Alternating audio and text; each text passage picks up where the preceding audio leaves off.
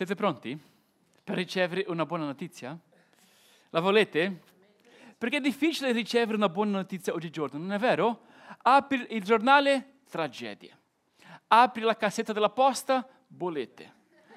Apri la mail, spam. Cioè pensi, voglio rimanere positivo, ma così mi arrivano soltanto brutte notizie. Quando mi arriverà una svolta?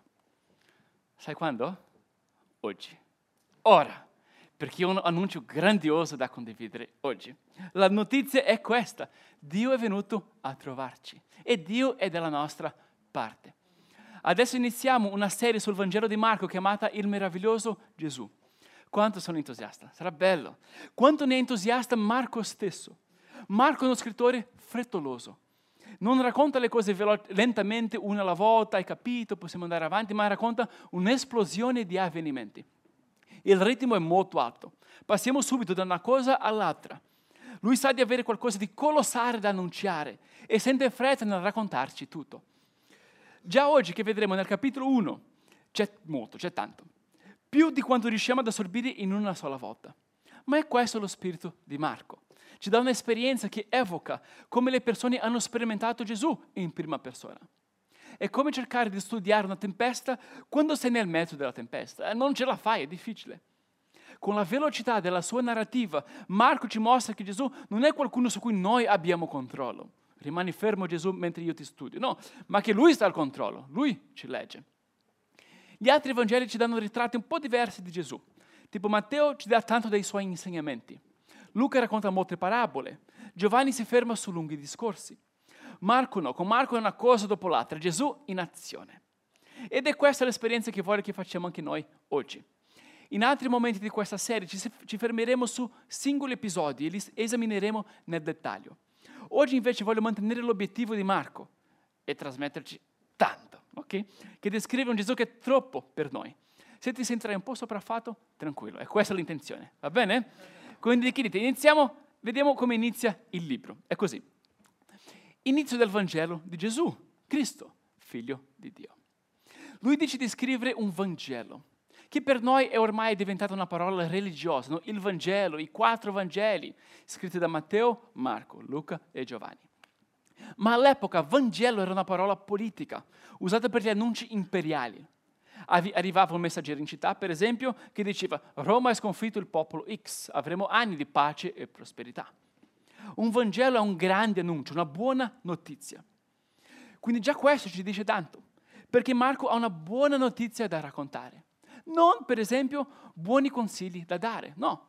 Vuole annunciare qualcosa che è già successo, non consigliarci di fare qualcosa noi immediatamente. Questa distinzione è importante. Oggi si offrono tanti consigli in giro, no? Leggiamo articoli che presentano opinioni anche interessanti. Arrivano delle frasi d'effetto che vengono messe sopra immagini di tramonti e, e condivise su Facebook. Ci sono tanti libri di autoaiuto. Buone cose, messaggi che ci ispirano, frasi carine. Ma abbiamo la tentazione di pensare che il Vangelo sia una di queste cose. Di vedere Gesù come un maestro di autoaiuto. Di vedere la Bibbia come un manuale di principi pratici. Ma sono cose diverse. Marco ha un Vangelo da annunciare, un annuncio grandioso riguardo qualcosa che è già successo. Prima di pensare cosa dobbiamo fare noi, dobbiamo apprendere l'immensità di questa notizia.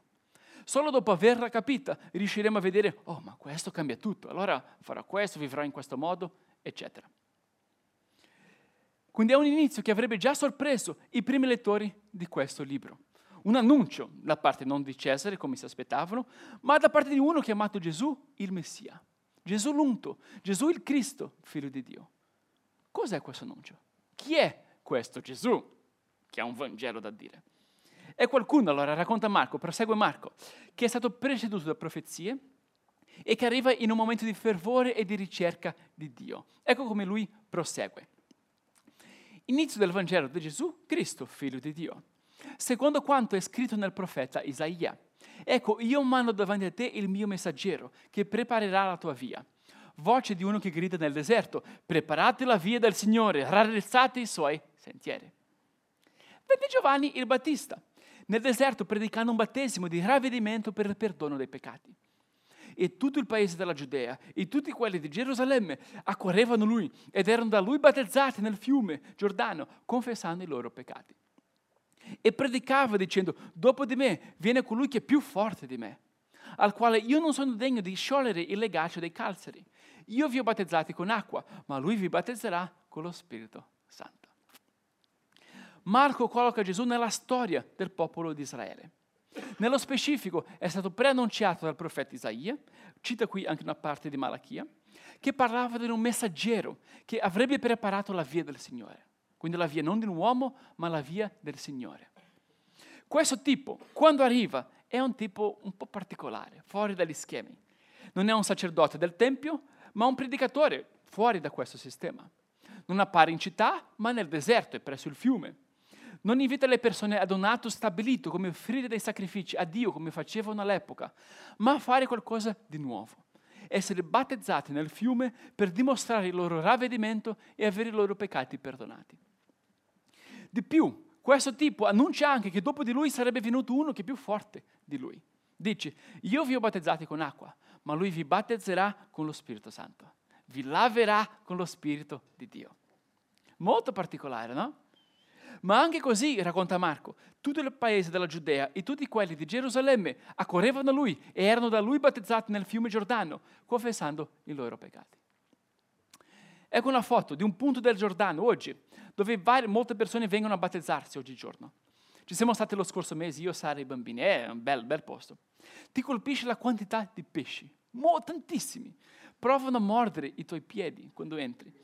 Non fanno male, però quando noi abbiamo fatto il bagno, io sono rimasto in costante movimento, un po' così, no? Mica sono cibo per i pesci, venivano. I bambini ridevano di me, poi Pietro si è approfittato perché stavo così per spingermi giù e dire io battezzo il pastore. si è divertito. Pietro. È stato un bel momento in famiglia. Eh, però c'era anche qualcosa in più. Sai quel momento quando sei sotto l'acqua e vedi i raggi del sole attraversare l'acqua? E poi emergi ti guardi intorno e ho pensato, wow, siamo nel Giordano, è stato molto speciale. Quindi un posto più o meno così. E in un momento di fervore, di movimento, di viaggiare al deserto e al fiume, di uscire dalle acque, di, di aspettativa di qualco, per qualcosa di nuovo che Dio farà, e in questo momento che appare Gesù. Leggiamo. In quei giorni Gesù venne da, da Nazareth di Galilea e fu battezzato da Giovanni nel Giordano. A un tratto, come gli usciva dall'acqua, vide aprirsi i cieli e lo Spirito scendere su di lui come una colomba. Una voce venne dai cieli, tu sei il mio diletto figlio, in te io mi sono compiaciuto. Qui mi colpisce prima di tutto l'umiltà di Gesù. È Gesù, giusto, poteva dire, sono Gesù, ora ci sono io, fate strada, eccetera. Ma si fa associare e battezzare da Giovanni Battista. Non è interessante? Allo stesso tempo, quando viene battezzato si vede aprirsi i cieli, lo Spirito Santo scendere su di lui e una voce dire tu sei il mio amato figlio, sono fiero di te. Prima di qualsiasi altro avvenimento, vediamo che Gesù è parte di una storia, di questa storia, che è divinamente ispirato anche in questo modo visibile per chi lo vedeva, e che su di lui posa il diletto di Dio, che i cieli sorridono quando pensano a Gesù. È una presentazione molto significativa, no? È anche un primo accenno a ciò che poi verrà chiamata la Trinità, no? Figlio, Spirito e Padre agendo in sintonia. Marco racconta che questo accade e Gesù passa anche un periodo nel deserto, preparandosi, consacrandosi, affrontando tentazioni, ma che poi Gesù ci sta. Emerge dal suo battesimo e dal deserto con un'autorità pazzesca. Ecco come lui um, riassume il messaggio di Gesù. Marco, il versetto dopo. Dopo che Giovanni fu messo in prigione, Gesù si recò in Galilea predicando il Vangelo di Dio e dicendo, il tempo è compiuto e il regno di Dio è vicino. Ravvedetevi e credete al Vangelo. Lui ci dà questo riassunto del suo messaggio, cioè il tempo è compiuto, l'attesa è finita. Quel qualcosa in più che aspettavamo è arrivato. Perché il regno di Dio è vicino il regno di giustizia e pace e bontà e amore che ha Dio al centro, che desideriamo incontrare quando ci svegliamo ogni mattina. È, è vicino, è a portata di mano. Vede che non sono buoni consigli, ma una buona notizia. Il regno è vicino. Perciò credete questo annuncio. Mettetelo al centro delle vostre vite e ricostruite le vostre vite intorno alla, alla realtà di Dio. È un grande annuncio. Però Marco non va oltre, non ci descrive altro, perché vuole subito mostrare Gesù in azione. Vuole mostrare gli effetti di questo annuncio. Il primo effetto è che ci sono persone disposte a lasciare tutto per seguire Gesù. Quindi ecco la storia successiva. Mentre passava lungo il mare di Galilea, egli vide Simone e Andrea, fratello di Simone, che gettavano la rete in mare perché erano pescatori. Gesù disse loro, seguitemi e io farò di voi dei pescatori di uomini. Essi, lasciate subito le reti, lo seguirono. Poi, andando un po' più oltre, vide Giacomo, figlio di Zebedeo, e Giovanni, suo fratello, anch'essi in barca, che anche essi in barca rassettavano le reti. E subito li chiamò, ed essi, lasciato Zebedeo loro padre, nella barca con gli operai, se ne andarono dietro a lui. Ecco una foto di una spiaggia del mare della Galilea. Un bel posto, no? Non sappiamo se questo evento è successo proprio lì, forse è stato più al nord, ma si può fare un'idea. Immaginate dei pescatori, delle, delle barche, pescatori con le reti. Luca racconta poi, quando racconta questa storia, racconta un po' più di questo momento del percorso di questa chiamata, cioè hanno rigettato le reti, hanno trovato tanti pesci, come i primi seguaci di Gesù arrivarono alla conclusione di che volevano seguirlo. Marco ci dà qui pochi dettagli, perché vuole enfatizzare la drasticità della loro risposta. Usa poche pennellate per dire, in, po- in altre parole, oh, arriva Gesù, dice seguitemi, e questi lasciano tutto e lo seguono. Ci puoi credere. Poi un po' in là incontrano altri due, eppure questi lasciano tutti e lo seguono. Non viene spiegato molto il come, perché Marco vuole mantenere l'impatto di questo evento e far sorgere una domanda, che è, ma chi è questo Gesù? Che questi lasciano tutto e lo seguono. Chi è lui? Chi è lui? È la domanda che sorge nel corso del capitolo. Succede questo, poi questo. Oh, chi è Gesù? Marco presenta Gesù non tanto come la risposta a questo punto, ma come la domanda. Chi è Gesù? È una domanda che ha affascinato le persone nel corso della storia. Ecco cosa ha scritto uno studioso chiamato John Mayer. Leggo una frase sua. Quello che è fuori discussione è che Gesù di Nazareth sia uno dei punti interrogativi perenni della storia, che l'umanità non finisce mai di rispondere. Con un ministero di due o tre anni, lui attirò e fece infuriare i suoi contemporanei. Meravigliò e alienò il mondo antico, scatenò un movimento che fece lo stesso da allora in poi e così cambiò il corso della storia per sempre. E infatti, Gesù punto interrogativo. Chi è stato questo uomo che ha avuto un impatto così grande sul corso della storia? Cito anche Napoleone, che influenzò lui stesso il corso della storia come imperatore della Francia. Ecco Napoleone. Tutto di Cristo mi affascina. Il suo spirito mi meraviglia e la sua volontà mi confonde. Tra lui e qualche altra persona nel mondo non c'è nessun termine possibile di paragone. È veramente un essere a parte. Cerco invano nella storia di trovare uno simile a Gesù Cristo o qualsiasi cosa che possa avvicinarsi al Vangelo. Nella storia, nell'umanità, nelle ere, nella natura mi offrono qualsiasi cosa a cui possa paragonarlo o con cui possa spiegarlo. Qui tutto è straordinario. Chi è questo Gesù? Come rispondi tu a questa domanda? Perché a seconda della tua risposta, la tua vita cambierà radicalmente. No? Chi è Gesù per te? Quale rapporto hai con Lui? Marco, almeno qui, non ci dà tutti i dettagli, ma racconta che Gesù ha un qualcosa che porta Simone, Andrea, Giacomo e Giovanni, questi quattro, a lasciare tutto e a seguirlo. Gesù dice, seguitemi e io vi farò, farò di voi dei pescatori di uomini. Seguitemi e io userò le vostre abilità per avere un impatto sulla gente, per trasformare vite. E loro lo seguono. Da qui Marco passa ad un altro episodio, in questo primo capitolo pieno di avvenimenti. Prima di leggerlo, vi mostro un po' di cosine, okay? un po' di cose, perché ci aiuteranno a visualizzare ciò che accadrà. Ecco una mappa della Galilea dell'epoca. Gesù è cresciuto a Nazareth, un po' più a sinistra, fuori dalla mappa ma molto del suo ministero si risvolge sulla riva del mare della Galilea. C'è Bethsaida al nord, dove sono cresciuti alcuni degli apostoli. C'è uh, uh, Magdala a sinistra, la città di Maria Maddalena. Ci sono questi altri punti che poi vedremo piano piano. Ma la sede centrale per Gesù, come per dire, era Capernaum, là sopra, la principale città di quella zona. Ecco una foto di costruzioni dell'epoca a Capernaum. Era una città molto prospera. Avevano una grande sinagoga, ecco un'altra foto, è abbastanza grande. Queste mura sono di una sinagoga del IV secolo, costruita sopra le rovine di una sinagoga del I secolo. A Magdala, a sinistra, hanno appena scavato, ecco un'altra foto, pochi anni fa una sinagoga del I secolo, dove probabilmente insegnò la prossima foto. Insegnò Gesù stesso in questo posto qua, del I secolo. Ci sono mosaici per terra, colonne, un pulpito centrale, si vede lì, di pietra, ed ecco un'altra foto più vicina, dove tante scene della storia di Israele erano state scolpite su questo pulpito di pietra. La gente si sedeva attorno, c'erano dei gradini così intorno. Ecco un'altra foto. Questa è di una sinagoga che hanno ricostruito a Nazareth per riprodurre più o meno come erano all'epoca. La gente si siede attorno. Se poi guardate bene, c'è un, c'è un tipo simile a Gesù lì davanti a me. È apparso. È un pulpito centrale in cui si apre la pergamena che verrà letta e insegnata. Vi siete fatti un'idea? Più o meno? Allora leggiamo il prossimo brano. Gesù chiama questi primi discepoli e insieme a loro, ecco, vennero a Capernaum e subito, il sabato, Gesù, entrato nella sinagoga, insegnava. Essi si stupivano del suo insegnamento perché ne insegnava loro come uno che ha autorità e non come gli scribi. In quel momento si trovava nella loro sinagoga un uomo posseduto da uno spirito immondo, il quale prese a gridare, che c'è fra noi e te, Gesù Nazareno? Sei venuto per mandarci in perdizione? Io so che sei il santo di Dio.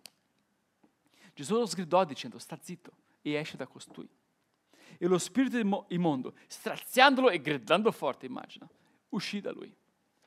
E tutti si stupivano e si domandavano tra di loro, che cos'è mai questo? È un nuovo insegnamento dato con autorità. Egli comanda perfino agli spiriti immondi ed essi li obbediscono. La sua fama si divulgò subito dappertutto, nella circostante regione della Galilea.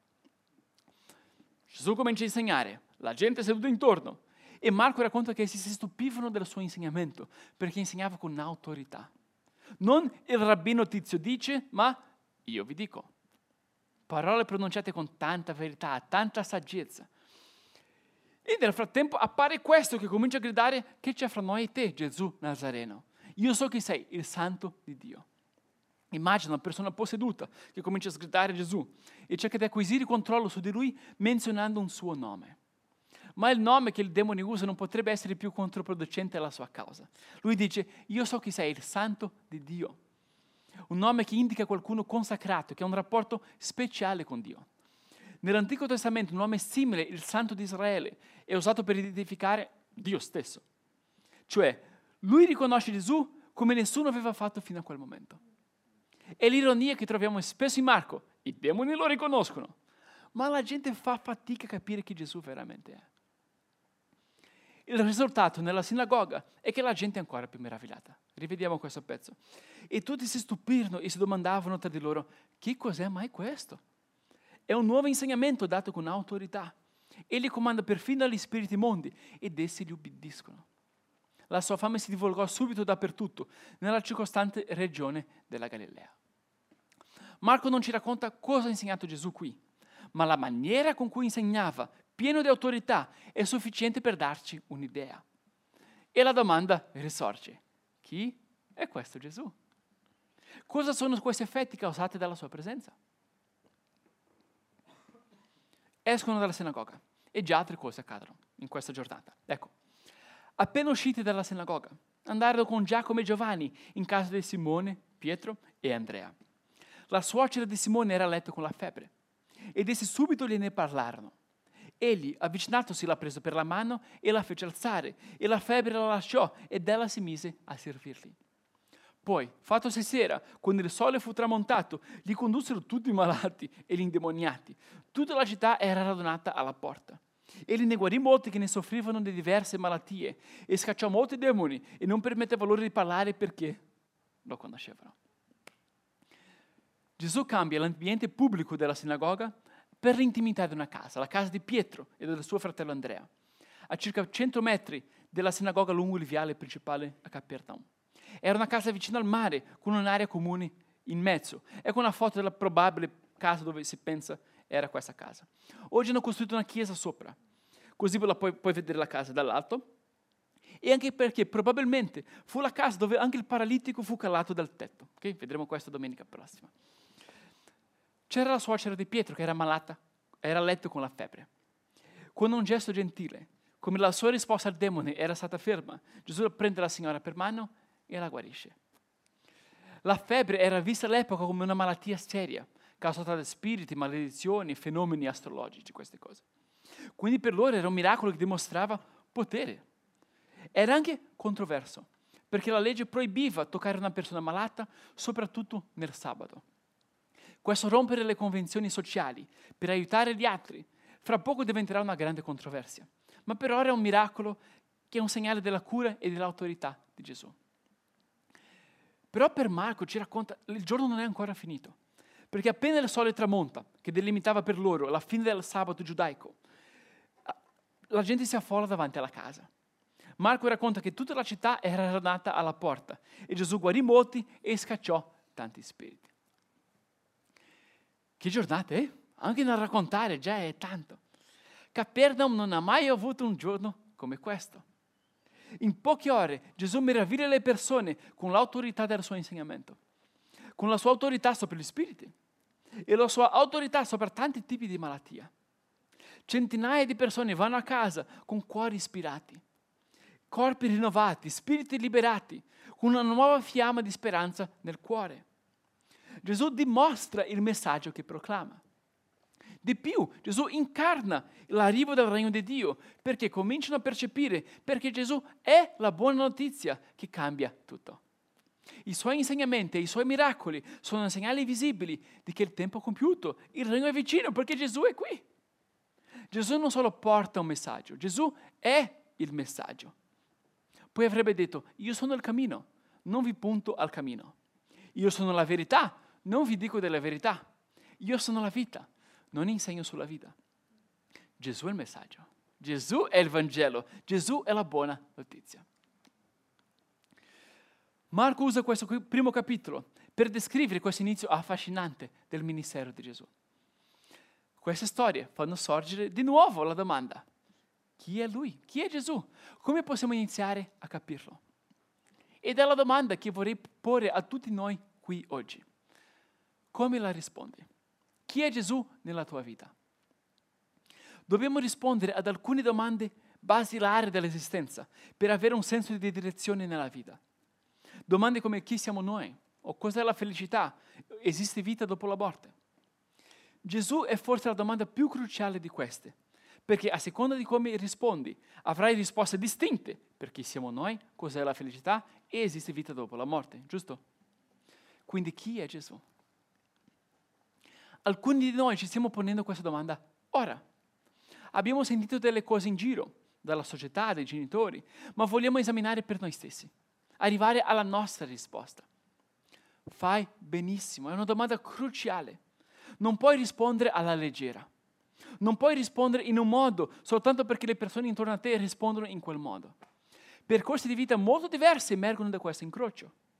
Il mio consiglio è indaga, ragiona, leggi, confrontati, prendi il tempo che ti serve, arriva ad una conclusione informata. Se sarà Gesù non è per me, saprai cosa starei rifiutando, no? Ho capito e non fa per me. Ok, ti sei confrontato. Se sarà dall'altra parte, Gesù è un grande, io voglio diventare un suo seguace, avrai capito anche cosa significa. Non sarà una fede superficiale. Gesù è una domanda troppo importante per rispondere no alla leggera o sì alla leggera. Fra qualche settimana inizieremo questo gruppo, il gruppo Scoprire, proprio per investigare questa domanda insieme ad altre persone alla ricerca è un'opportunità d'oro, è molto bella. Vieni poi a parlare con me, sarà una gioia averti con noi. Questo dico qui, si sta ponendo ora questa domanda. Altri di noi siamo qui perché abbiamo già una risposta. E la risposta è Gesù, io ci sto. Ho lasciato le reti e ti seguo ovunque tu vorrai. Se questo è il tuo caso, allora, unisciti a noi ricordando del nostro Gesù, ricordando del suo amore per noi del suo sacrificio per noi anche sulla croce della sua risurrezione che ci dà vita.